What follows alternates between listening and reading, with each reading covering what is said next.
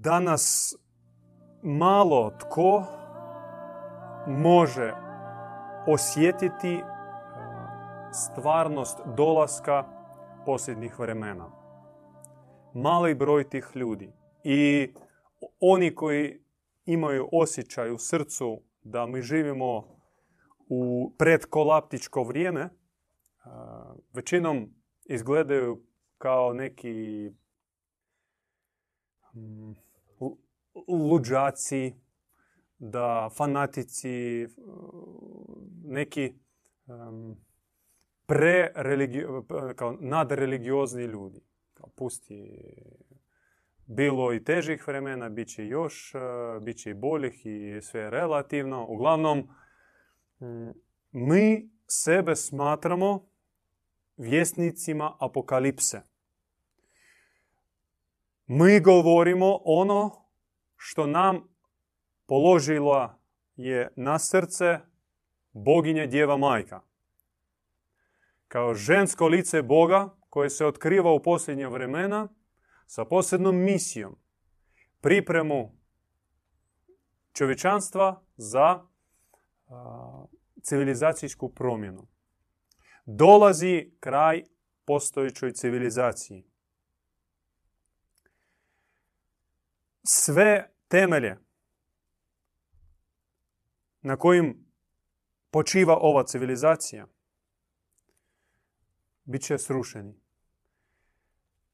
Dolaze novi temelji, nova civilizacija, novi projekt božanske civilizacije i neizbježna je kriza.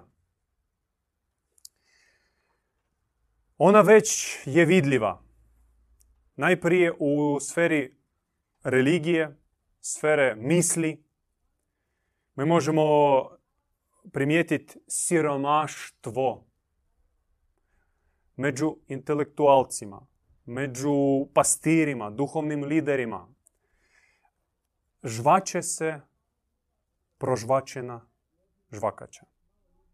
Ponavljaju se iste teze i poruke, ne otvara se ništa novo. Vlada populizam, primitivizam i sakramentalizam. To jest držanje do obreda, do tradicije, do svetog pisma, ali zapravo malo odgovora na današnje izazove. To je veliki problem. A taj problem je nastao zato što poubijali, pouništavali, uh, istjerali sve one koji su ikad nosili misao, poruku, istinu. Oni nisu bili prihvaćeni i dogodila se negativna selekcija. Ona se događala tijekom stoljeća. Ne govorimo samo o periodu komunizma ili e, carsko doba, već stoljećima se događa negativna selekcija. Svaku svjetiljku koja ima na sebi pečat Boga, koja govori u ime Boga i to se vidi, to se čuje, i prema kojoj hrle narod, ona se marginalizira, negdje se ugura u zatvor, u klojster samostanski ili bojkotira se, a često znalo biti i fizičkih obračuna. I evo došli smo do 21. stoljeća debelo osiromašeni kao čovječanstvo, kao civilizacija, kao zemlja. I nebo šalje boginju majku. Ona dolazi u to prelazno vrijeme sa posebnom misijom pripremiti čovječanstvo za dolazeću civilizaciju. U čemu je ta priprema? Najprije, priprema je u utješenju. Znači, majka poziva se utješiti napačeno, izranjeno čovječanstvo. Znači, ona ne obraća se sa riječima vi ste grešnici, kajte se, prinosite žrtve na oltar Bogu. Otplatite se od moguće kazne koju ste zaslužili zbog vašeg grijeha, grijeha od strane svevišnjeg Boga. To, je, to nije poruka utješenja. To je poruka mafijaškog e, bandita, reketera, kriminalca. I naravno, istinska majka, istinski Bog, oni nemaju takve poruke. Nego je njezina poruka sljedeća. Djeco moja, obratite se. I ona tu poruku ponavlja u više svojih ukazanja. Malte ne svako ukazanje ona počinje sa te rečenice obratite se. I ona kaže katolicima, pravoslavcima, protestantima, muslimanima, ateistima ponavlja iste riječi. Obratite se. I šokirani vjernici ne razumiju tu poruku. Gdje još moramo se obratiti? Iz pravoslavlja u, u katoličanstvo? Ili sa islama na protestantizam? U što se obratiti? I ona objašnjava. Obratiti se znači okrenuti se na 180 stupnjeva. Ona kaže, vi idete krivim putem. Vi slijedite krivog Boga koji vas uzurpira, koji gazi vas, traže krvnu žrtvu, plaši i prijeti vječnim mukama. Okrenite se od njega. Ne obraćajte se u vjeru, nego okrenite se istinskom licu svevišnjega, koji je milosrdan, milostiv, darežljiv, dobrohotan, blagonaklonjen, ljubići na kraju krajeva. I s tom porukom ona nastavlja. Suda ne postoji. Kazne kod Boga ne postoji. Vječnih muka ne postoji.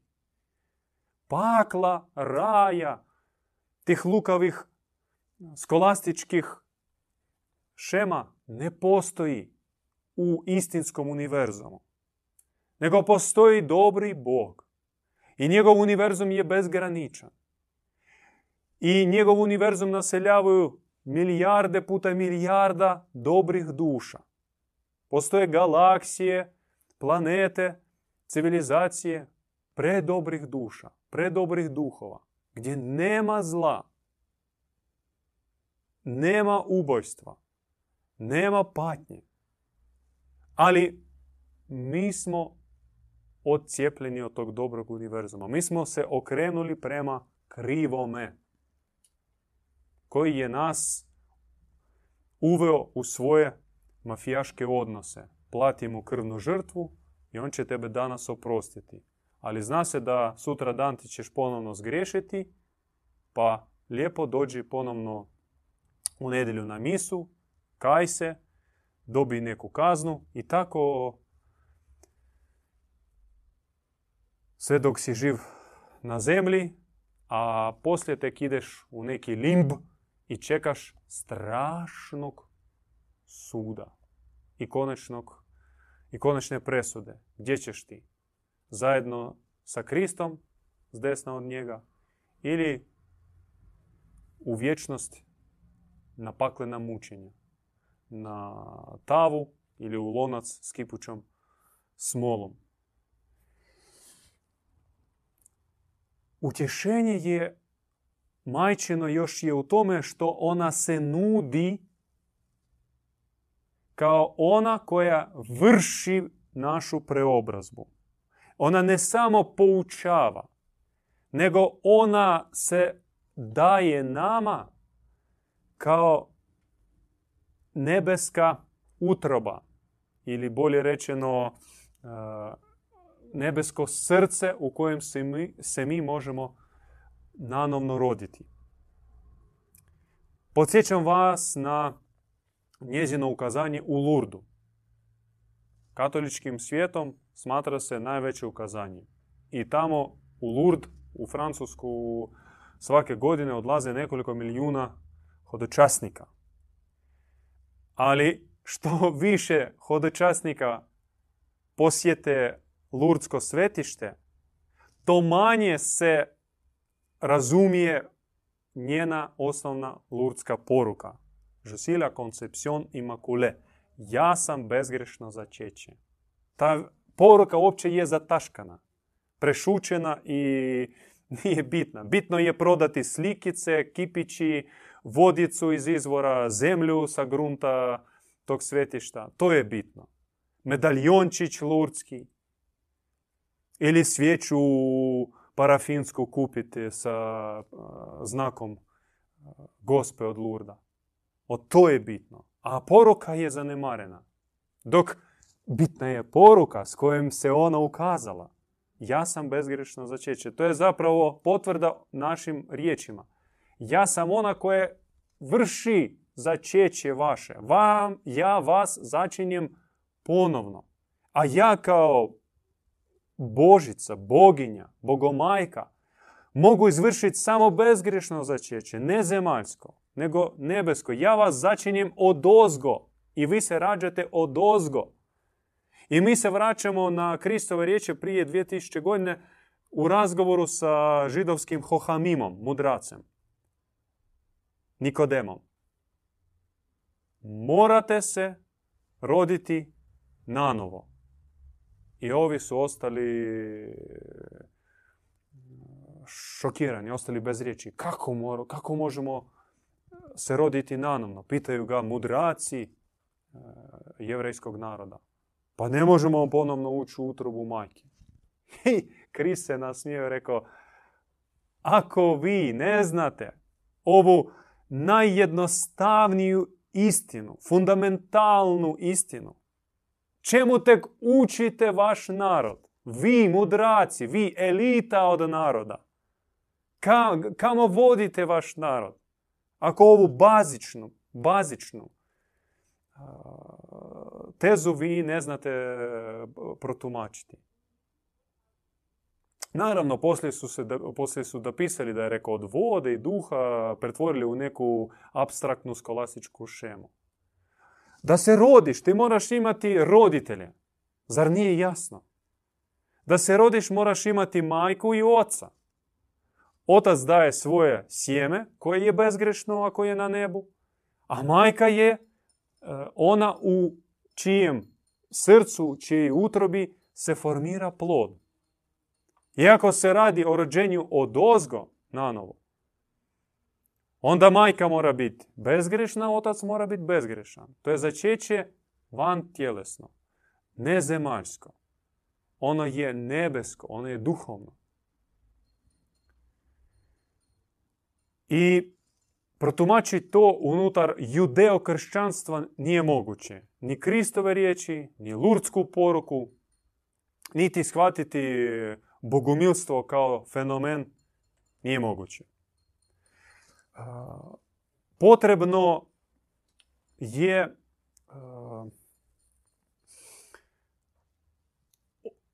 pronaći kod sebe ili iskopati ta mistična osjetila, mistični sluh, vid, um, da bi shvatio tajnu čovjekovog rođenja. Jer vraćamo se na rođenje čovjeka i tajnu čovjeka. A koja je sljedeća po bogumilima? Da čovjek nije stvoren iz praha i gline. To nije neka zabava demiurga koji je napravio pa se razočarao, dao zapovjed ovo jedi, ovo ne smije jesti, taj prekršio, on ga istjerao, naljutio se, rekao prokleto je sve zbog tebe, ti evo, u mukama ćeš rađati djecu svoju, ti ćeš Adame patiti, iznojiti se da zaradiš komad kruha. proklet si ti, prokleta je zemlja zbog vas. Istjerao ih iz e, tog Gan Edena, Edenskog vrta. I još postavio anđela sa vatrenim mačem koji se okreće. Da ne daj Bože ne, ne vrate se ovi grešnici izdajice. Eto ti dobrog tatice. Ma kaki. Demiurg. I onda su se plodili, množili po njegovoj zapovjedi. Počeli su svašta raditi. Onda Kain, Abel od jednog primi e, žrtvu od Abela. Ovčicu spaljenu. On voli miris e, roštilja. Najviše. On kad čuje miris prženog mesa, on doživa ekstazu gastronomsku. On ne voli blitvu koju, sa krumpirom koji njemu donio Kain. Fuj, daj mi janjetinu. Odojak volim je. I po svađu braću došao Kain, naljutio se i ubio Abela. I taj kaže, proklet si Kain. Ali bit će proklet onaj koji će ga ubiti. Niko ne smije ga ubiti. Znači, proklinje Kaina, ali e, znači, proširi njegovo sjeme. Kainita. I tako Kainiti su naselili zemlju. Ima ih među nama. I ima Kainovo sjeme, Kainov gen i kod svakog od nas, nažalost. Taj bratoubojički e, gen. A onda sve u potopu uništio. Ostavio lota, pa rasplodio lotovo sjeme. Pa onda opet se razočarao, pa poslao sebe, kao to u toj u tom trojstvu nije jasno je li to on sam došao ili poslao sina koji, koji je sin, koji je otac, uglavnom se žrtvovao da otkupi grijehe ispred sebe, da ne kazni ponovno ne uništi sve. Sve to nas podsjeća na neki horror film uh, hollywoodski uh, sa beskonačnim mm, od, odlaganjem happy enda. Znači, to je film u kojem happy enda neće biti. Biće samo horor, horor i horor. I to jasno, zato što to je slika demiurga, a ne oca. A po bogumilima, mi kao ljudi, mi smo se rodili od našeg nebeskog oca. Mi smo rođeni. Mi nismo uh, lutka od gline i praha u koju nešto udahnuto koju možeš razbiti i ponovno sklepati novo nešto. Nego rođeni. I kao takvi mi smo cijenjeni ocem. Ne može otac nas uništavati, ne može on nas e, ploditi ko ovce i klasti nas. On, on kao roditelj može samo žrtvovati za nas. On može samo se brinuti za nas. On može našu patnju nastojati uzeti na sebe da nam olakši teret. Mi smo rođeni iz njegovih neporočnih sastava. Rođeni kao njegovi nasljednici. Kao oni koji su pozvani nositi njega u sebi. I u procesu rođenja, našeg začeća i rođenja, pomagala je majka. Ne može se samo od oca roditi. Ništa se ne može nastati samo od jednog roditelja. Mora biti majka. I ona je jednaka ocu. I oni su jedno, to je jedno božanstvo, ali koje ima dva načela, dva lica. Očevo i majčinsko. I u bračnoj zajednici, u spoju oca i majke, nastali smo mi kao bogoljudi, božanske duše. Ja bih htio zamoliti uh, sestru Blanche Flor kratko ispričati uh, bogovinski pogled na čovjeka, otvoriti tajnu čovjeka. U čemu je ona i na što je pozvan čovjek. Ja zapravo to je nevjerojatna tajna mi živimo u svijetu u kojem je, kako to Borislav već spomenuo, sudbina čovjeka već predodređena. On je oblikovan, on je stvoren, On je nekakva lutka koja je napravljena i u konačnici već je osuđen zapravo na život na zemlji. On tu nema neke pretjerane mogućnosti da bi napredovao, da bi prošao bilo kakav duhovni put i njegova sudbina je već određena. E, bogumilski pogled na čovjeka je poprilično jedinstven, zato što otvara jednu e, veliku riznicu potencijala samog čovjeka, odnosno njegove misije ovdje na, na zemlji, a ona je manirati božanstvom. Jer on nije napravljen, nije napravljen i nije stvoren da griješi, nije napravljen da bi griješio, nego je e, rođen iz posljednje kaplje ljubavi. I ako je rođen iz takvog ultimativnog čina ljubavi, onda je njemu zapravo je taj potencijal ljubavi, odnosno duhovna riznica. Tu duhovnu riznicu Bogumili nazivaju duhovno srce čovjeka. I to ljudi često međusobno osjećaju jedni kod drugih, jer zaista jesu svi rođeni od dobroga oca i nose tu tajnu duhovnog srca u sebi.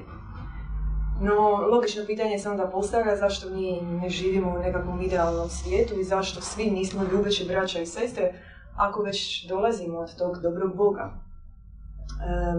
To se događa zbog jedne poprilično perfidne prevare koju mi nazivamo drugo adaptacijsko preoblikovanje, odnosno čovjekova duša, on je dolaskom ovdje na zemlju na neki način prevaren.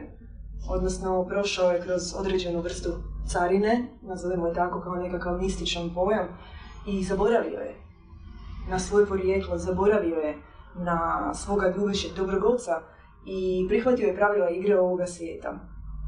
O tom drugom adaptacijskom preoblikovanju, odnosno o toj prevari koja je čovjeku napravljena u njegovom duhovnom aspektu, možete više pročitati u ovoj e, brošurici. E sad, budući da je čovjek ovdje i je u pravilima ovoga svijeta, on određenim svojim nadnaporom, mora zapravo stvariti tu svoju misiju, no prvo se mora dogoditi probuđenje. Ono mora doći od ozgo, ono mora doći od majke i u njegovom srcu mora na neki način zarezonirati, odnosno pojaviti se ponovno ta frekvencija sjećanja koja će ispunjavati njega iznutra i prisjetiti ga zapravo na njegovu istinsku misiju. Nakon tog probuđenja on zapravo staje na svoj duhovni put, odnosno mora proći određenu vrstu pročišćenja i mora doći do restauracije, odnosno obnove onih božanskih sastava koji su u njemu utemeljeni i koji su na neki način zapečaćeni i ne mogu se projaviti. Da bi se dogodila restauracija, potreban je obnovitelj, potreban je istinski odraz tog ljubećeg oca, potrebno je na neki način potaknuti sjećanje u čovjeku. U našoj bogumilskoj zajednici e, mi onoga koji je restaurator, odnosno obnovitelj, nazivamo bogumilskim djedom ili starecom. Onim koji podsjeća dušu e, na njenu misiju, na njen cilj, duhovnog puta, odnosno doći, doći do stanja poboženja, doći do poboženog čovjeka, Bogo čovjeka ovdje na zemlji, Bogo čovjeka koji sudjeluje e, ne u materijalnim pravilima ovoga svijeta, već u duhovnom bogatstvu Bogu civilizacije, u kojem nema e, repova drugog adaptacijskog preoblikovanja, nema već nametnutog osuđivanja, nego postoji e, samo njegov potencijal i cilj poboženog. On nije sam na tom putu i ne može biti sam na tom putu. E, njemu treba brat ili sestre, isti oni koji su dio te zajedničke velike obitelji, da ga usmjere, da ga potaknu, da daju snagu, da svojim primjerom ga na neki način poguraju naprijed. U toj zajednici kolektivnih duhovnih srca se daje snaga, daje se odlučnost, neustrašivost i zajednička nit ljubavi koja gura čovjeka prema svom cilju poboženog, odnosno serafita. I na kraju, ono što je zaista potrebno takvom čovjeku je još dobra providnost.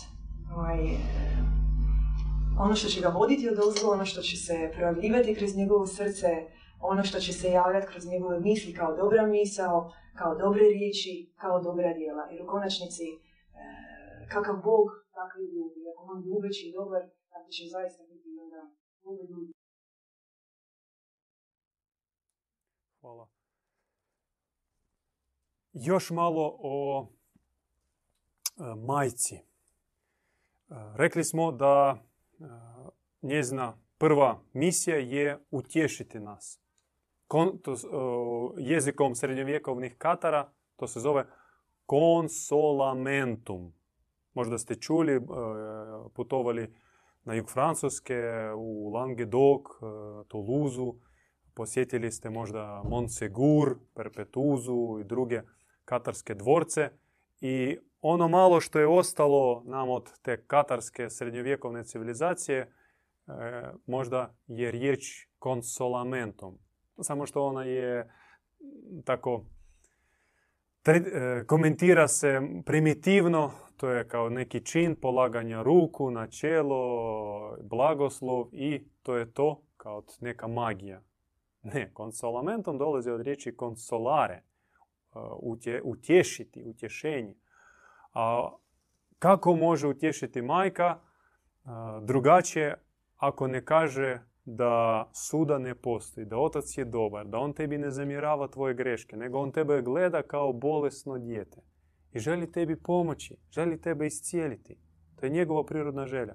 Recimo kad naše dijete pokupi neku virozu igrajući se u vrtu sa drugim klincima, prehladi se recimo. I dođe nam i ono, procuri njemu nos, e, kašlja i šta mi?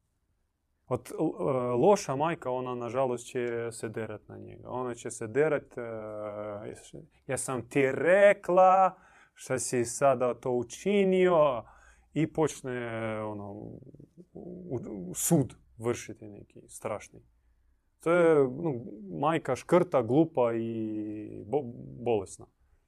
Dobra majka, ona će se pobrinuti za djece. Dobro, šta je tu je i naravno nisam te htjela da to napraviš, da se razboliš, ali šta sad, idemo se liječiti.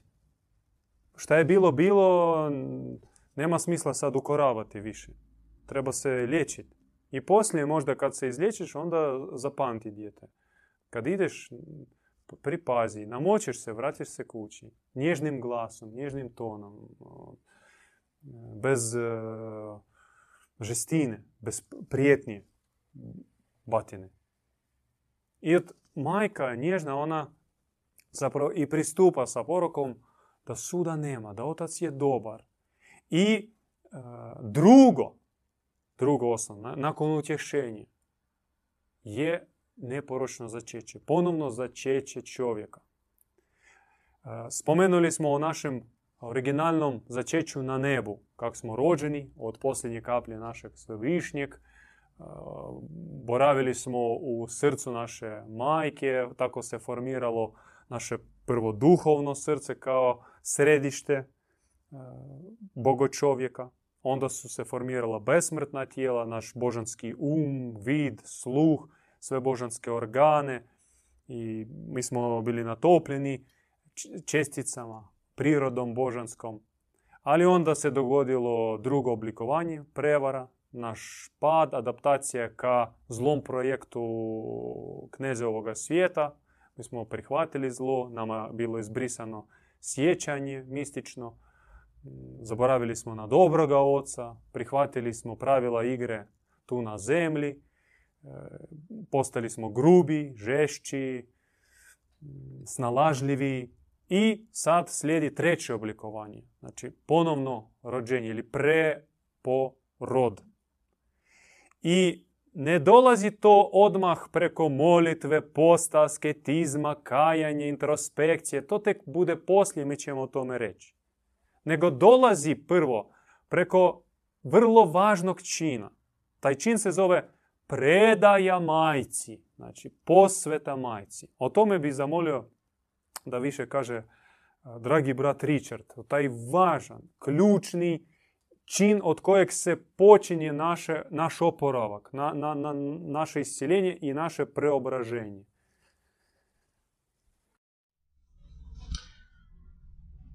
Svi smo mi rođeni u, ovom, u ovoj hologramskoj matrici na zemlji, bili podvrgnuti, što je sestra spomenula, adaptacijsko preoblikovanje. Preoblikovani smo.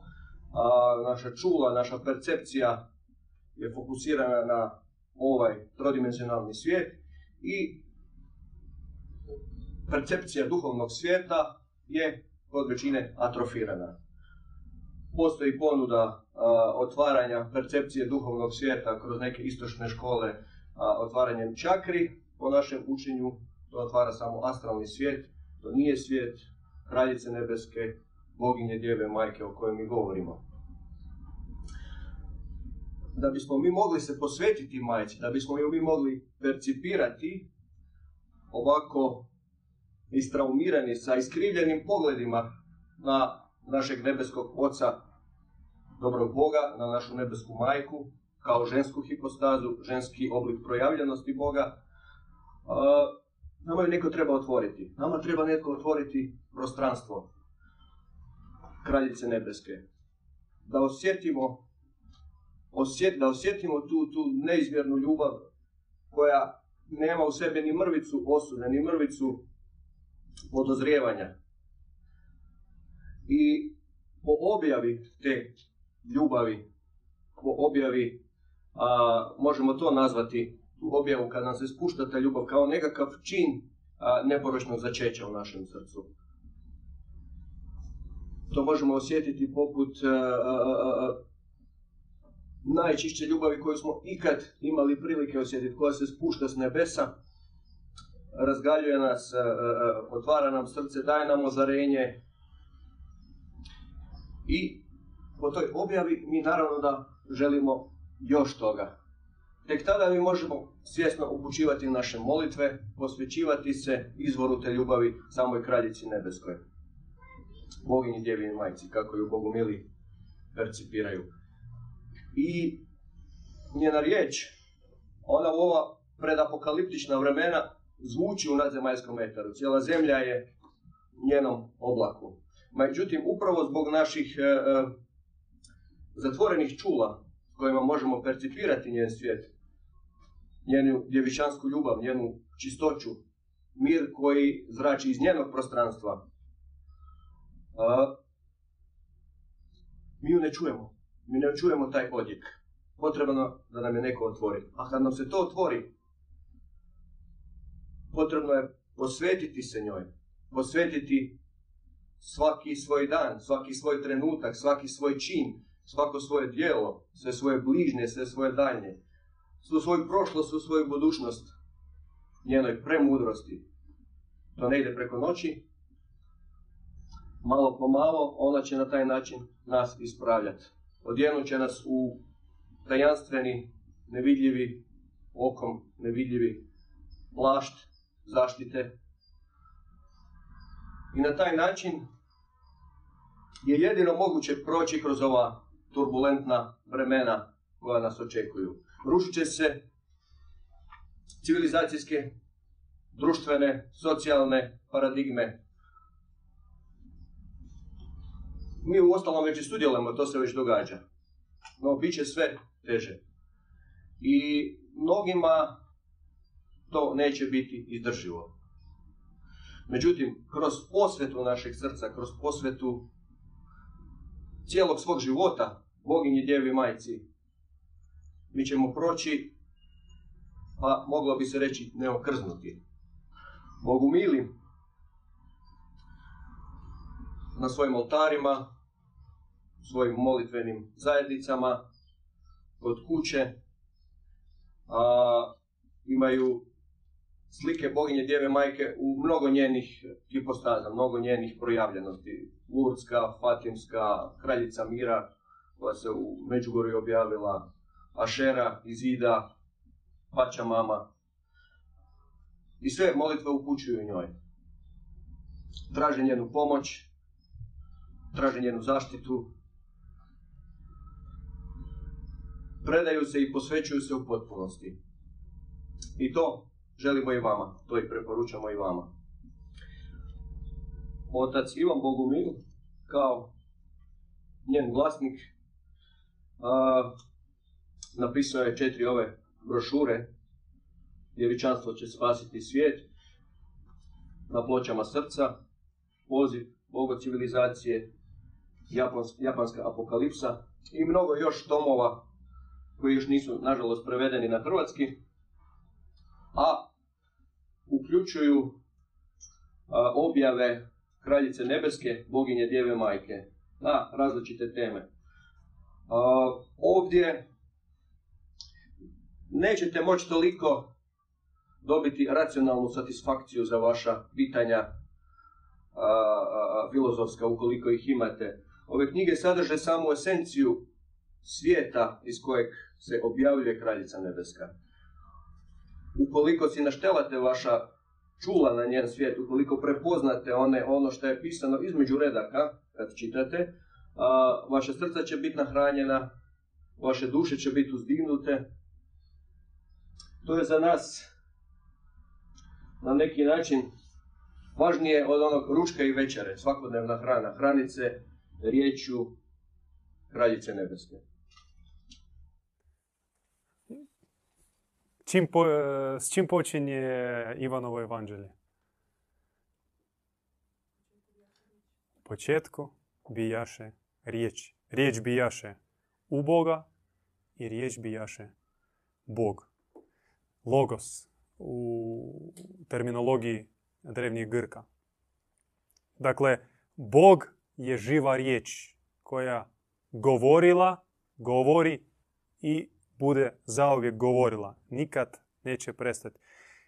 Veliki prijestup je smatrati da Bog je sve rekao. Sve je napisano, sve je rečeno i začepiti s tim usta Bogu. Još veći prijestup prešućivati današnji objave, ukazanja Boga ili Boga u licu majke, boginje, kojih na tisuće tek u 20. stoljeću, a na desetke tisuća tijekom zadnjih 2000 godina. Nebo govori i objava, ona naravno, to je uputa. Ali isto tako, kako je rekao brat Richard, to je nebeska manna s kojom Bog želi nas nahraniti, ogladnjele, napačene. Mi jedva, jedva dobijemo osjećaj blagodati. Molitva je bezblagodatna. Praksa duhovna možda nešto daje, ali nema tog, te kiše nebeske mane. Ne znamo toga. I nebo nam danas hoće nadoknaditi cijelo vrijeme našega, ajmo reći takvog nesvjesnog i neželjenog posta. Zapravo kao od gladovanja. Mi smo bili, e, da, da, to je baš kao sankcije od kneza svijeta, odrezao nas od e, vječnog izvora logosa i hranio surogatom raznoraznim. Informacijskim, e, užitka, naslade, svačega. Govoriti o neporočnom začeću je jako teško. Ta, ta, ta tema je tabuirana. Ona je zabranjena na njoj stoji e, žestoki čvrsti pečet zabrane koji mi bogumili skidamo i otvaramo svijetu najveće od mogućih otajstava neporočnog začeća. Roditi se nanovo od majke. To znači ući u njezino srce i bivati u njome prihvatiti njezin um i razmišljati kako ona razmišlja. Njen vid i gledati kako ona gleda. Njen sluh utančiti do te mjere da ne samo ptice razumijemo, nego čujemo nebo. Da ne samo jedan prorok živi među nama, Ivan Bogumil, nego i mi, braćo i sestre, postanimo proročka djeca mali proroci. Znači čujemo što nama govori nebo. A drugačije sve nema smisla.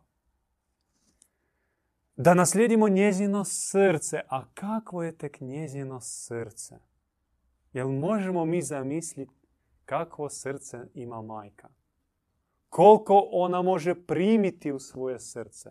A koliko mi danas našim srcem možemo primiti i nositi od bližnjih. Da ne kažemo daljnjima. Ma možemo zbrojiti na prstima jedne ruke. Ovog volim, a onog već moram razmisliti. Do ovog mi stalo, a do one, ma kaki, budi prokleta. A pozivamo se naslijediti njezino srce. To jest poanta neporočnog začeća. Roditi se od nje i postati kao ona, nalik njoj. Oponašati nju.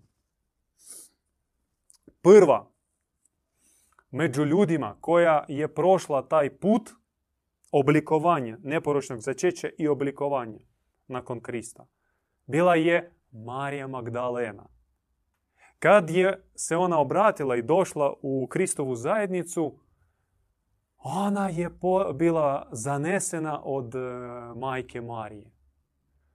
Ona jednostavno se zaljubila u majku.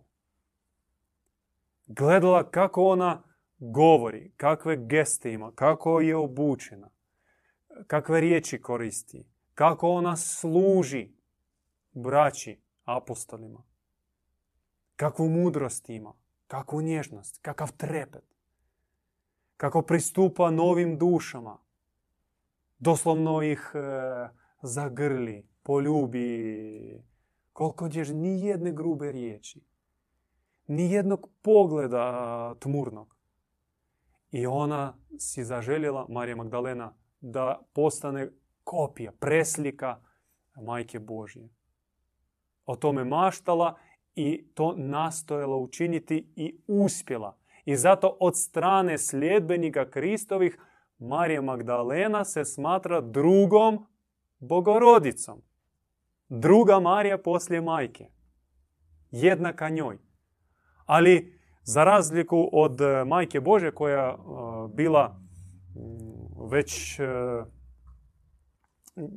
kao neka inkarnacija ili utjelovljenje ili emanacija nebeske majke, govorimo o Mariji, Marija Magdalena bila je od zemlje preoblikovana i s tim je nam bliže čak. Ona pion, pionerka, prvoprolaznica. I zato ona je uspjela osnivati desetke škola u Francuskoj, u Britaniji, gdje sestre, majke postajale nalik bogorodici. Ona je pokrenula jednu granu bogomajki, bogorodica. I tako su međusobno zvali i Katari i Bogumili i svi pripadnice, pripadnici te grane. Sestre jednostavno zvali bogorodice, a majke duhovne zvali braću Kristi. I takav bio među njima odnos nikakvog nikakve seksualnosti, požude, Bože sačuvaj. Odnosi su bili nebeski, nezemaljski, fenomenalni. Da završimo priču o tom zlom Bogu i dualizmu, želim vam preporučiti e, ovu knjigu Raskrinkavanje Jaldabaota. Jaldabaot to je gnostičko ime za Jahve. Boga Zavjeta.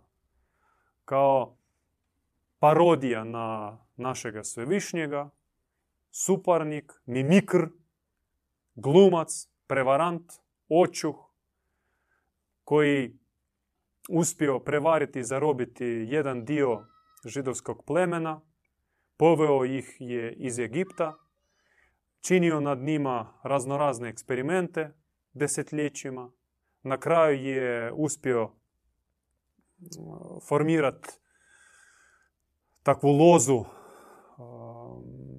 jastrebova rabina i nametnuti se kao vladar svijeta. Kasnije to preko apostola, takozvanih apostola Petra i Pavla prešlo i u kršćanstvo. Isto tako sa agentima Sinedrije došlo je i u islam i tako i kršćanstvo i islam požidovili se. Zapravo e, naslijedili tu starozavjetnu Jahvenu, odnosno Jeldabaotovu priču.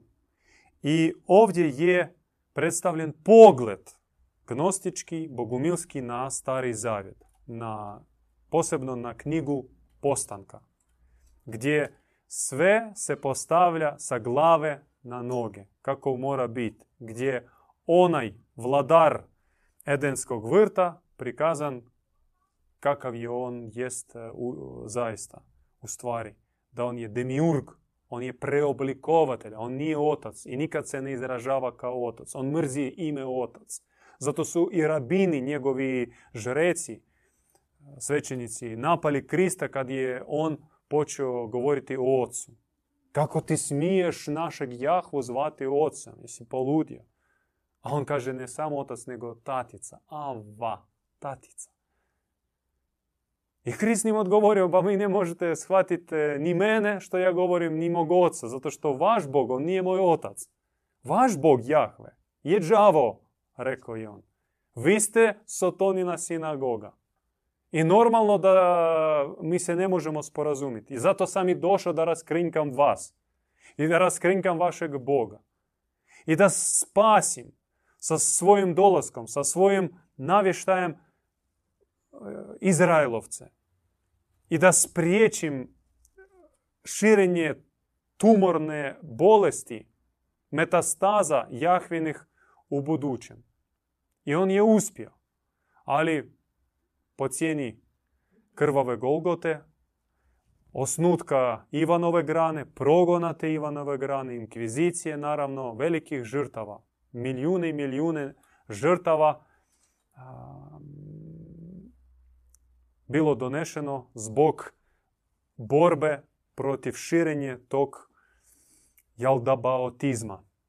On se proširio, naravno ali nije do te mjere kako bi mogao. Ipak sjeme Kristovo, sjeme dobrog Boga je bilo nasađeno u srcima mnogih naroda i plemena. I hrvatski narod i balkanski narodi su primili to sjeme. Ono je bilo uronjeno u srce i proklijalo je. I ono tamo životari, ono u stanju stagniranja, ali nije izumrlo. I potrebno samo ga zaliti blagodatnom vodom istine i ono će buktoti. I narašće stabla drva života u srcima odabranika i koji će donijeti dobri plod u obliku istinskih univerzalnih vrijednosti koji se cijene na nebu, zanemareni danas na zemlji, ali će biti i kako poštovani u dolazećoj civilizaciji. Čitajte ovu knjigu i shvatit ćete zašto vam bila muka kad ste čitali Stari Zavjet i kako treba čitati Stari Zavjet. Dobit ćete veliko utješenje, veliko nadahnuće. A sada prelazimo do sljedećeg koraka. Znači, nakon utješenja,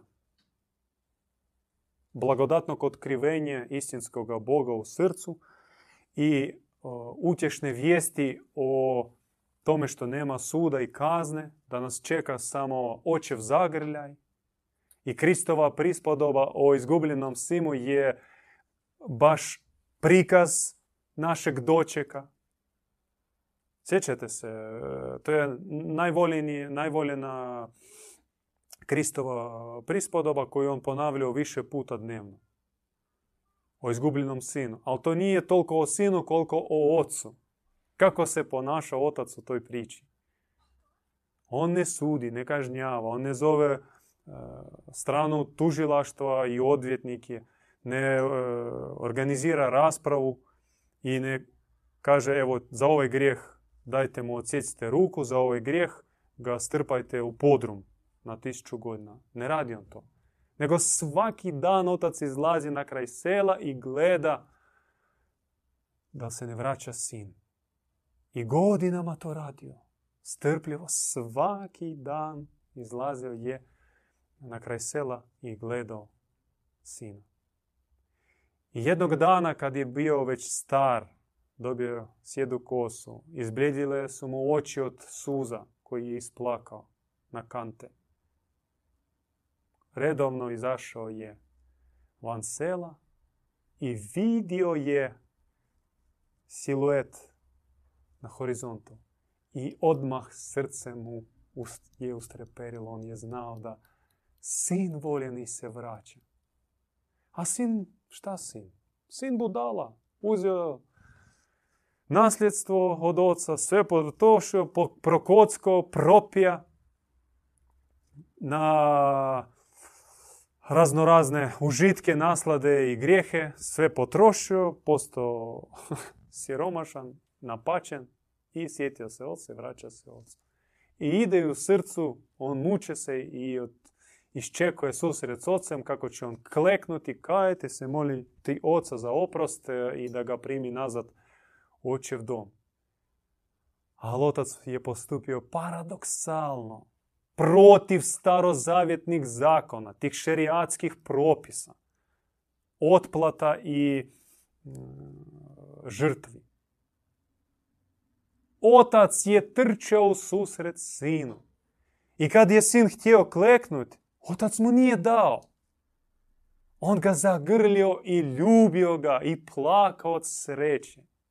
I uzvikao, ti si bio mrtav, a sad si živ. Koliko sam sretan. I kad je sin pokušao e, izgovoriti neko kajnje, otac rekao, molim te, molim te. Sve je prošlo, sin i dao njemu najbolju odjeću koju je specijalno za njega pripremio, najskupliju. I kad je sin htio priznat neke svoje slabosti i grijeh, otac rekao, ne, ja sve znam.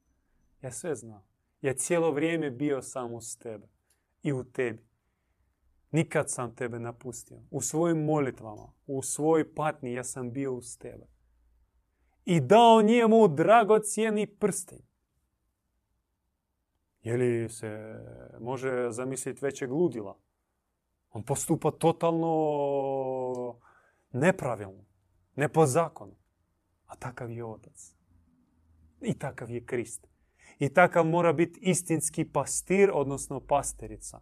I takav mora biti istinski roditelj, otac i majka za svoju djecu. A koliko smo daleki od toga koliko, koliko kod nas djeluje taj jahvizam, taj odraz suca, nadstojećeg, činovnika, dominanta, uzurpatora.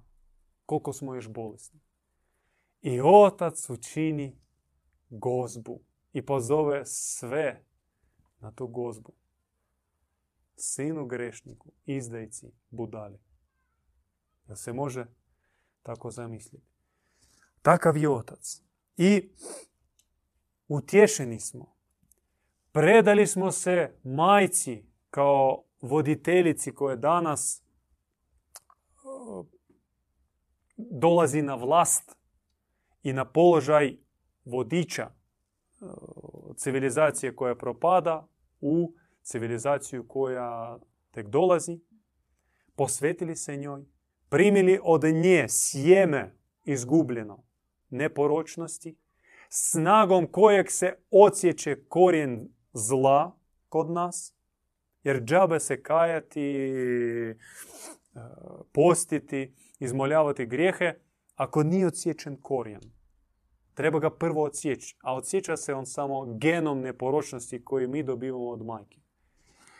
I zatim dolazi praksa Evo sad tek dolazi do prakse, znači realnog, uh, realne promjene od koje uh, ovisi naša preobrazba i gdje se puno traži od nas. Dakle, nebo je odradilo svoj posao, utješilo nas, primilo nanovo u srce, dalo nam sjeme neporočno, dalo nam snage, potjecaj, natopilo nas ljubavlju, a sad se od nas traži da mi učinimo jedan korak u susret. A u svojim objavama Majka Bože govori da kad vi učinite jedan korak meni u susret, ja ću vam deset učiniti. Kad vi učinite deset, ja ću vam sto učiniti. Kad vi pođite u susret meni, ja ću trčati vam u susret. Ali jako važan taj korak prvi. I od čega početi praksom bogumilsku? Naravno, treba početi od e, progledavanja. Pogledat sebe kao bolesnog.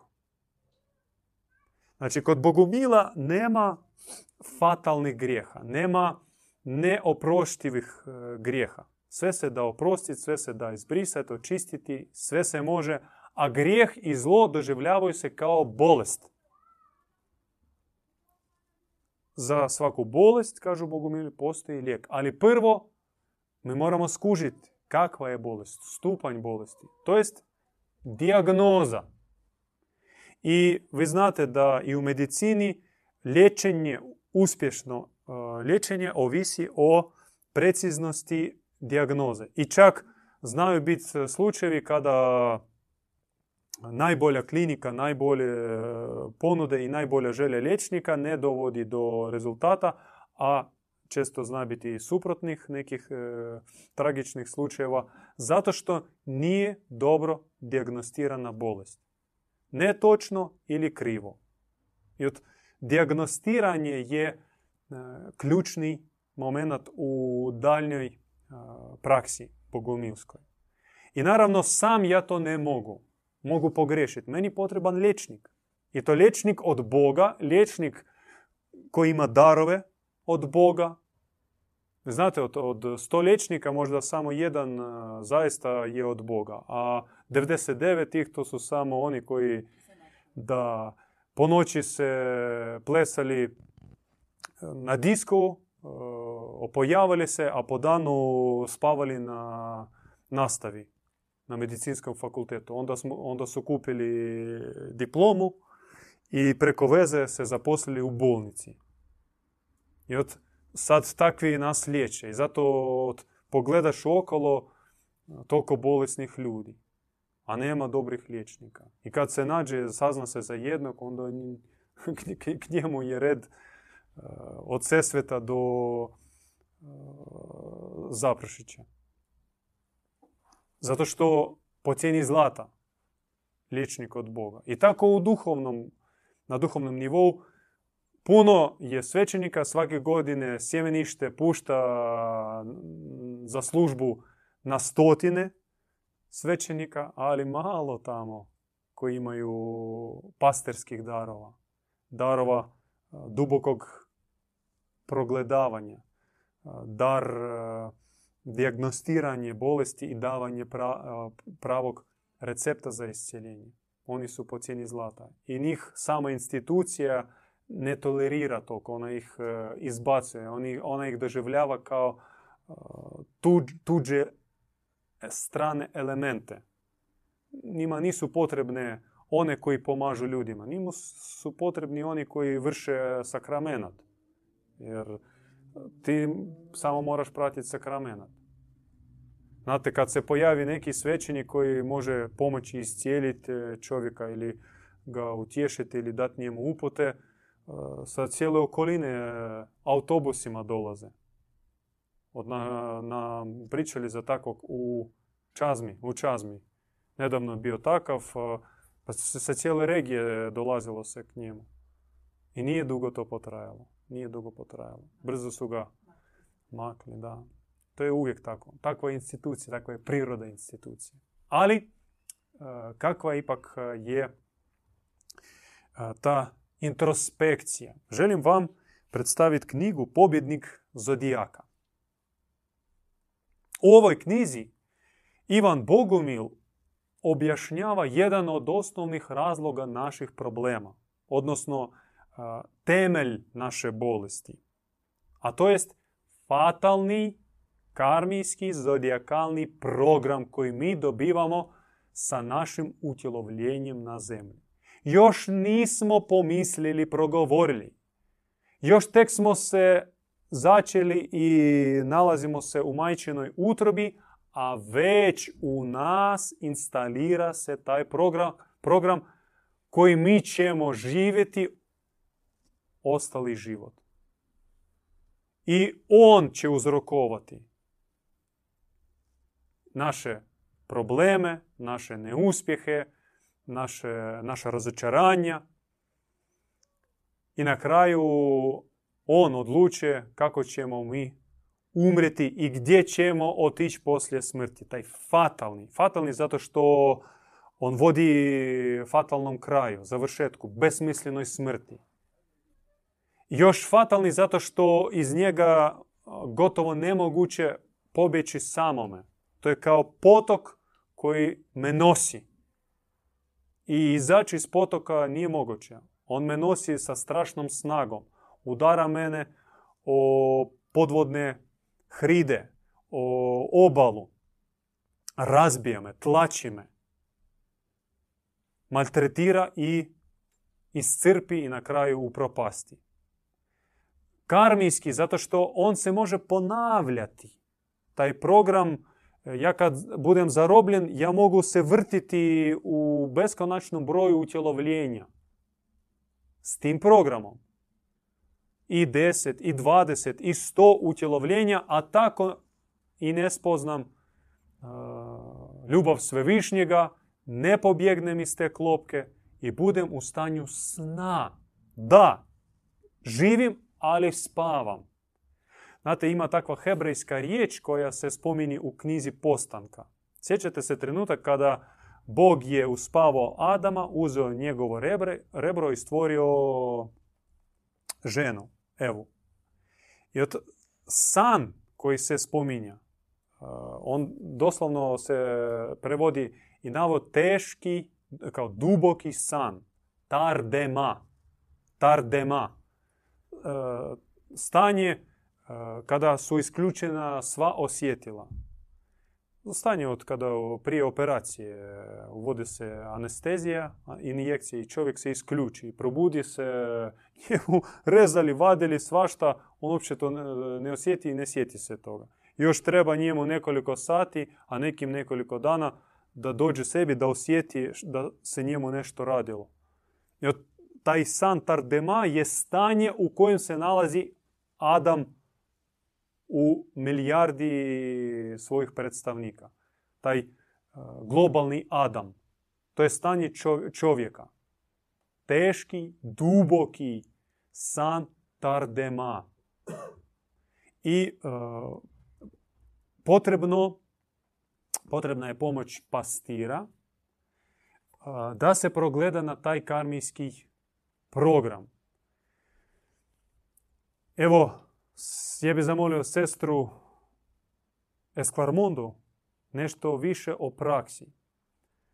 Progledavanje, introspekcija, katarza, egzorcizam i naše bogomilske 4K. Katarza, klanjanje, kupanje, kolo. Sestra Eskvarmonda. Ogumska praksa je potrebna svima koji se želi mijenjati, promijeniti svoj život na bolje. Ona daje konkretni cilj na duhovnom putu.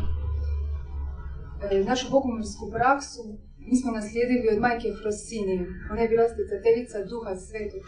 I ona je bila tako oganj revnosti.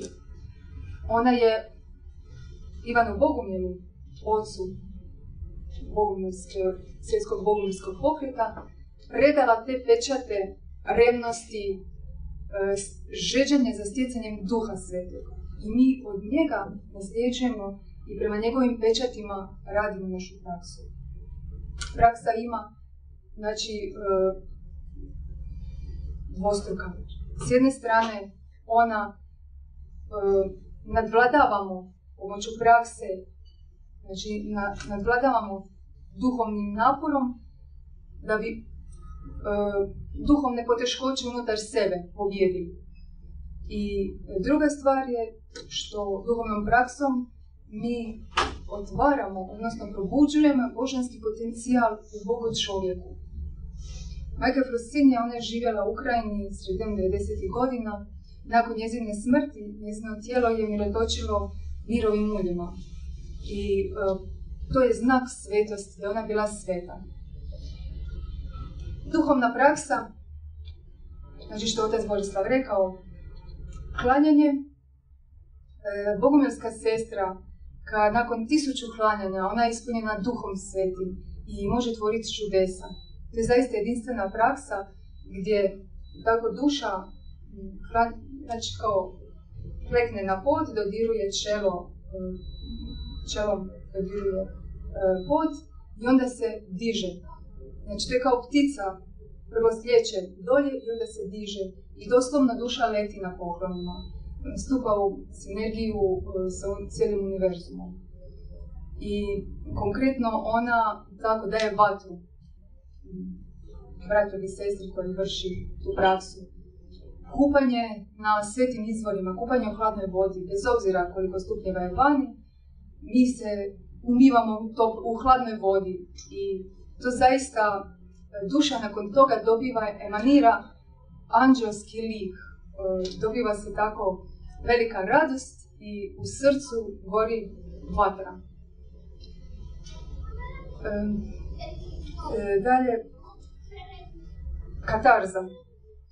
Katarza to je najdublja praksa. Znači to je ispovjed, ali ne beskonačno kajanje u jednom istim grijesima i ponovno ponavljanje istih. Ne. Katarza je kreće od introspekcije, od progledavanja na to što smo mi tijekom cijelog života krivo činili i progledavanje gdje je taj korijen grijeha. Znači ne čupanje listova sa stabla, nego ići u dubinu i doći do tog korijena i iščupati na katarzi taj korijen, da bi se zauvijek oslobodio tog grijeha. Egzorcizam. Egzorcizam, egzorcizmom e, se tako e, rješavamo tih starih e, grijeha, poroka, sve ono što ne valja od nas i što želimo promijeniti, istjeravamo, doslovno istjeravamo iz sebe. I zaista, zaista se plodovi vide jako brzo i duša tako zadobiva tako pravednost, pravedni gnjev i živjeti po posljednjoj pravdi. I dobiva snagu. Na post, nakon desetodnevnog posta, duša e, tako sjaji nezemaljskom svjetlošću. Mm, molitva. Naša molitva je psaltir. Imamo mnogo molitvi, a evo najpoznatija e, molitva koju najčešće molimo i zaista e, psaltir je ugledalo života i daju se takva blaženstva čitajući psaltir. Inače, otac Ivan je govorio, kad je bio s majkom Efrosinijom, ona je bila neprestano um, i čitala psaltir i klanjanja i samo što ste bili s njom, vi ste bili u takvim blaženstvima, samo što ste bili pored nje. Toliko isijava ta blagodat od molitve. Ja bih vam htjela predstaviti knjigu Majke Krosinje. Ona tu govori o bogumilskoj praksi, kako steći duha svetog, daje zaista ključne upute revnosti, revnostnog stjecanja i govori o greškama koje su greške na putu i kako nadvladati, kako otvoriti sve duhovni potencijal.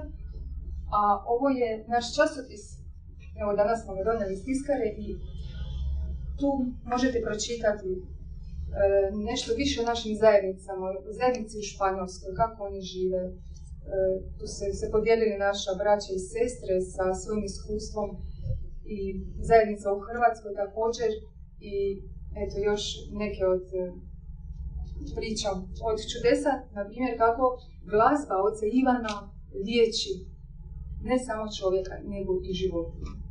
Hvala. Još malo o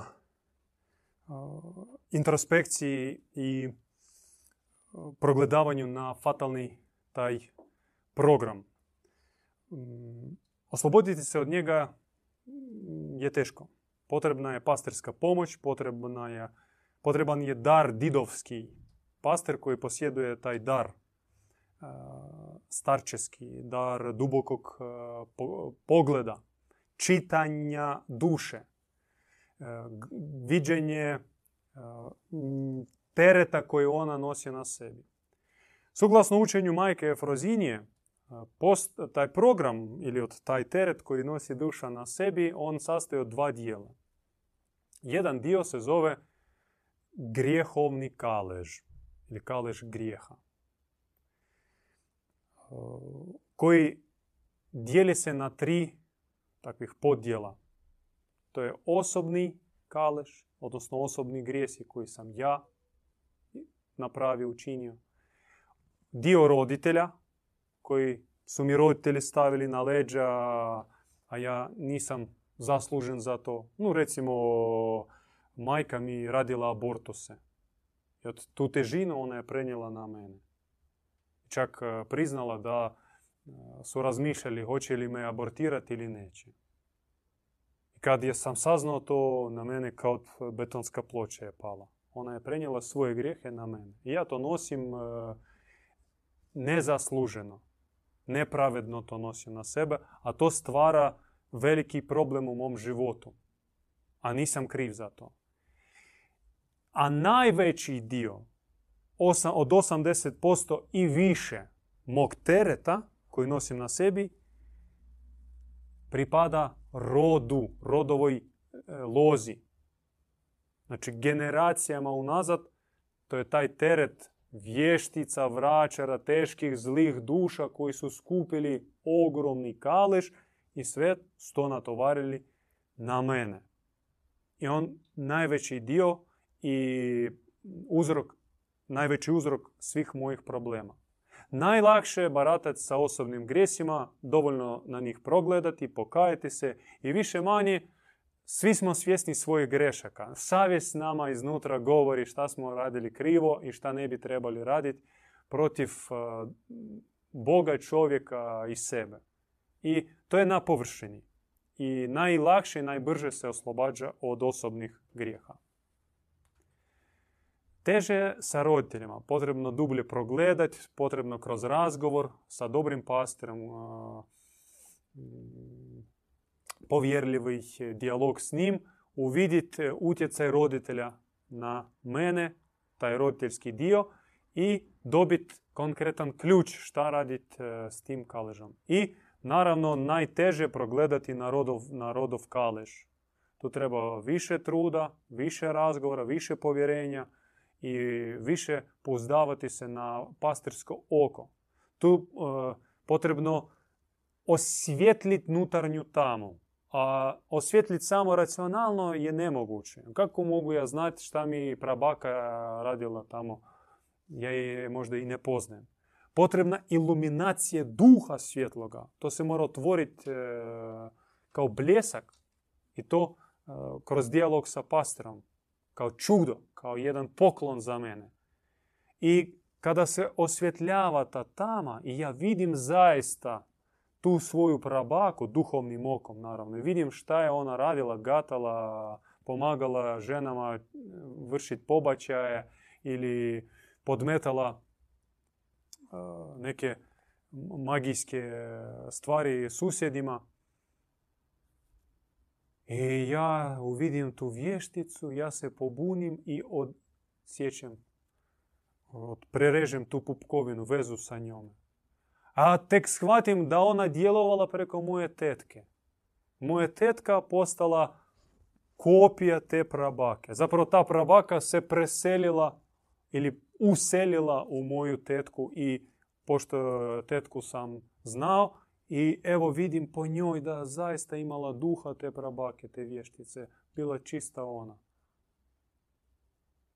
I to utjecalo na mene ona preko bombonči, bombončića kupila moju ljubav, a prenijela na mene te svoje darove. I ja sam od malena počeo nešto vidjeti, čut, razumit, osjećat. Probudio se treći pogled, čakre astralne medijumijske darove i već na mene počelo djelovati taj vještički duh. I kod mene počelo to se aktivirati. I potrebno se od toga odreći, potreban je egzorcizam. Egzorcizam u bogumilskoj školi, on je tihi. Kod e, bogumila nema deranja, nema tresenja, nema padanja na pod i udaranja. Egzorcizam tihi. Zapamtite, zlodusi napuštaju tijelo tiho. I postoji ključevi kako uh, istjerivati zloduhe iz sebe. I to je drugi dio koji smo, o kojem smo rekli, uh, tereta koji mi nosimo. Prvi dio kalež grijeha, a drugi se zove zavjeti sa zlom. Zavjet kao jedan uh, pakt, spoj, zakletva, sjedinjenje svjesno ili nesvjesno, ali mi smo ih napravili puno. Na primjer, kako se sklapaju zavjeti.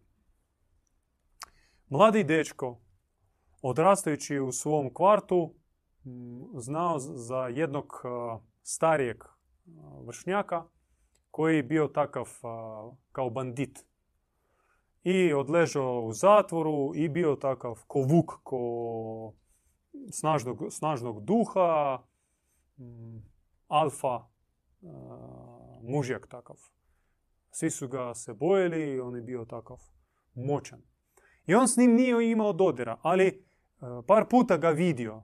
On čuo za njega i par puta vidio i od pre, presekli su se njim pogledi. I on nešto uvidio u njegovim očima. On uvidio duha koji, nosi, koji taj dečko nosi.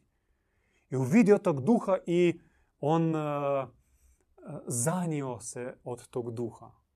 On kao osjetio da to je vu, uh, vučina, takav uh, može slomiti, takvog duha ima da može pregaziti, slomiti bilo koga. I njemu to prijalo. On, on pomislio da, da i ja imam tak, takvog duha. I on možda nije postao kriminalac, nije možda postao bandit, nije završio u zatvoru i nije vršio krivična dijela. Ali tog trenutka je bilo dovoljno da on sklopi zavjet sa zlim duhom koji opsjedao tog jadnog kriminalca.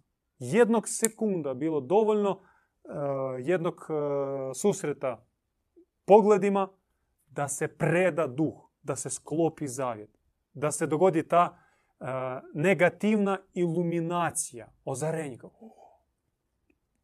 Ocijenio je snagu i poželio da ima. I zavjet sklopljen i onda taj duh počeo projavljivati se na drugačiji način. On počeo dominirati u svom okruženju. On počeo, kod njega počeo progovarati uh, neki vuči rik. Ponekad. Ne često. Ali kad treba, on se projavi. I probaj se sjeti e, odakle je došlo. On već je zaboravio, to je bilo u djetinstvu, imao možda 7-8 godina, 10 godina. Ali to nosi cijeli život. Sve dok ne dođe do pastira i zajedno s njim ne progleda na tu situaciju i na tog čovjeka. Zavjet s kojim on još uvijek ima. I on mora progledati i odsjeći tu vezu, taj nevidljivi srdačni spoj.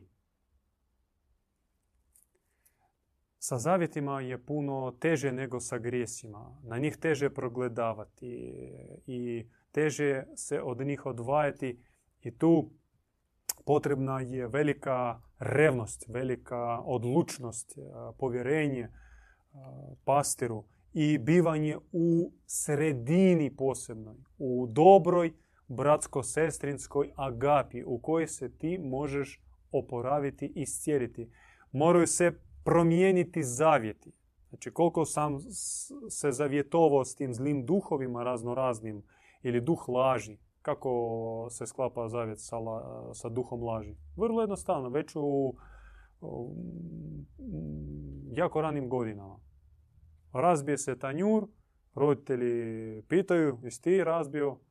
I prvi puta kažeš ne. I kažeš tam ili na brata, na sestru, na mačku, na psa. A taj trenutak u tebe ulazi duh laži i tebi postaje muka, ti doslovno dobivaš groznicu, crveniš, znoješ se, dobivaš temperaturu, fizički razboliš od tog prvog sudara sa duhom laži. A poslije se ponovi situacija i ponovno lažeš. A nakon nekog vremena potpuno se adaptiraš, naučiš se lagati, čak i shvatiš profit od laži. Da možeš e, e, uspjevati zbog laži. I onda lažeš u oči. Onda poboljšavaš vještinu laganja. To, su podublja, to je podubljavanje zavjeta sa, sa duhom laži. Završava se to gubitkom savjesti. Svaki zavjet ostavlja ožiljak na našoj savjesti i svako produbljivanje zavjeta spaljuje sve više i više nerv savjesti. Savjest šuti, njemi i ne reagira više na očito zlo. I naša savjest prilično je atrofirana, a kod nekih je spaljena, a ima čak i duše kod kojih savjest je izčupana, izvađena. Znači, totalno su izgubili savjest. Za takve se kaže bestidan, odnosno bez savjesti čovjek. Nema savjesti. On može poslati na smrt e, stotine tisuće ili milijune ljudi. On može pritisnuti crveni gumb nuklearne bombe. On može opljačkati siromašne ljude. On može u parku izgraditi sebi shopping centar. Njemu uopće ništa ne muči. I čude se kako on to može raditi. Može. Može zato što njemu savjest je iščupana. On nema savjesti. Umjesto savjesti tam apsolutno zlo. On je spojen sa zlom, u braku sa zlom. On je provodnik zla, već svjesni provodnik zla. To je niski stupanj pada čovjeka.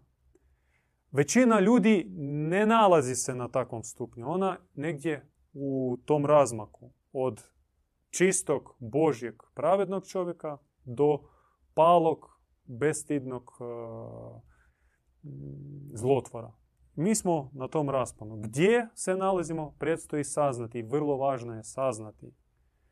I postoji ključevi kako se vraća savjest, kako se ukidaju zavjeti. Naravno, u jednom predavanju o tome ne možemo reći, e, treba doći na naše redovita predavanja koje mi imamo svaki četvrtak ili posjetiti našu radionicu e, nekoliko dnevnu kada mi odlazimo u prirodu, odvajamo se od, naših, e, od naše rutine, svakodnevnice, isključujemo mobitele i uronjavamo se u bogumilski život. Nekoliko dana, od jutra do mraka i po noći živimo kako žive bogumili u svojim bogumilskim hižama. To je vrlo prekrasna prilika i pozivamo vas, pridružite se jednoj od takvih radionica. Nešto o tome je rečeno u knjizi koju smo predstavili, Pobjednik Zodijaka. Nešto je rečeno u ovoj knjizi, Škola Blaženog Ivana. Ova mala brošurica opisuje duhovni put Ivana Bogumila. Od tragača do bogumilskog djeda.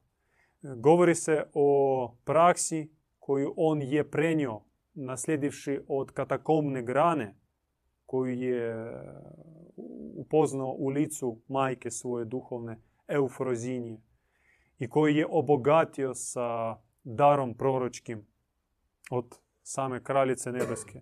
Ovo je prekrasna brošura koja ukratko objašnjava neke osnovne aspekte učenja škole.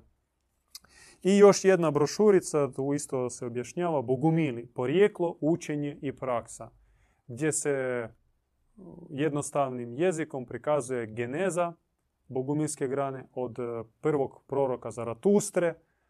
Krist se prikazuje kao nasljednik Zaratustrinog učenja i srednjovjekovni Katari, Bogumili, nešto povijesti i razvoju te bogumilske grane nešto o učenju, o onome o čemu smo danas govorili i više, i o praksi. Kratko, jasno. Imamo YouTube kanal gdje nastojimo objašnjavati neke stvari, možete se pretplatiti i gledati naša predavanja. Imamo svoju web stranicu bogumili.com i Facebook stranicu gdje sve naše neke aktivnosti, aktualnosti predstavljamo. Vi možete postavljati pitanja, ostavljati komentari i biti u dijalogu. Možete doći na razgovor kod naših e, pastira, e, zatražiti duhovnu pomoć, savjet, e, sugestiju ili samo mišljenje, provjeriti da da li vi ispravno razmišljate, ispravno prakticirate nešto, da li idete prema ispravnom pravcu. Oslonite se na dobri savjet pastorski. Kod nas nema hijerarhije, nema veći, manji, višli i niži. Kod nas, mi smo svi braće i sestre, kod nas postoji hijerarhija, geterarhija, horizontalna. I kod nas većim se smatra onaj koji više služi, koji ima veće srce, koji ima više ljubavi, dobrote, taj prirodno među nama smatra se boljim i, i većim. I toga mi cijenimo, ali nikako ne omalovažavamo ostale početnike ili koji malo zaostali, zakačili negdje. Mi pomažemo jedan drugome. Smatramo, se, smatramo da samo zajedno u bratstvu, u sestrinstvu, pomagajući jedni drugima, mi možemo doći do konačnog cilja. Nijedan ne može doći do njega sam, kao samac pojedinac. To je put u slijepo, to je put u labirinte kosmičke, astralne, beskonačnog lutanja i takvim putem vama ne preporučujemo ići. Samo zajedno, kao zajednica, širje kao cijelo čovječanstvo, barem u licu svojih predstavnika. Svaki narod mora delegirati svoje predstavnike, pozvane duše, u zajednički univerzalni hram mira, gdje ćemo se mi družiti, moliti, pomagati jednim e, drugima i gdje ćemo zajedno slaviti dobrog Boga, progledavati na prevaru kneza ovoga svijeta koji se predstavlja kao očuh i demiurg i lažni Bog. I zajedno ćemo proći krizna vremena apokalipse. Zajedno ćemo upravljati arkom spasenja, duhovnom naravno, nema sada perspektive kopati pećine ili bježati na otoke. Gdje god vi pobjegnete, vas će tamo naći kneze ovoga svijeta, jer ovaj svijet je njegov teritorij bilo gdje na zemlji, on će vas naći. Ali ako stanite pod zaštitu kraljice nebeske, pod njezin plašt, ona će vas učiniti nevidljivim za oči zmaja i neosjetljivim za njegov njuh. On će vas izgubiti iz svoje, sa svojih radara. I to jest spasenje, to jest kovčeg, arka spasenje, njezino srce, majka. Zato vraćamo se na ono od čega smo počeli, s tim završavamo. Alfa i omega u današnje krizna prolazna vremena, u posljednja vremena, u doba apokalipse je boginja, djeva, majka. Malo je slavimo, malo nju veličamo, malo se njoj obraćamo, premalo, braćo i sestre. Malo, nije dovoljno. Treba povećati puta tisuću svoje molitve, žar srca, pitanja, zamolbe, posvete bogini, djevi majci i vi ćete odmah osjetiti njezino djelovanje i uključenost u vaš osobni život, u sudbinu vaše okolice, vaših bližnjih i prostora oko vas završavajući našu, naš nastup, e, ćemo reći o zlatnom bogumilskom e, pravilu.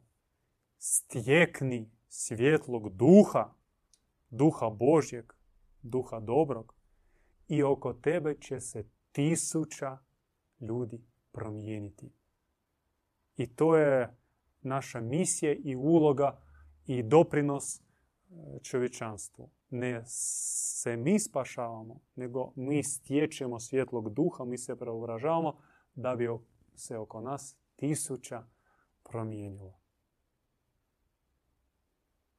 To vam želimo i neka dobri Bog bude uz vas, dobra majka vas štiti, hrani, vodi, utješuje, iscijeljuje, preobražava i pobožuje. Mir vašim dobrim, čistim srcima. Mir vam.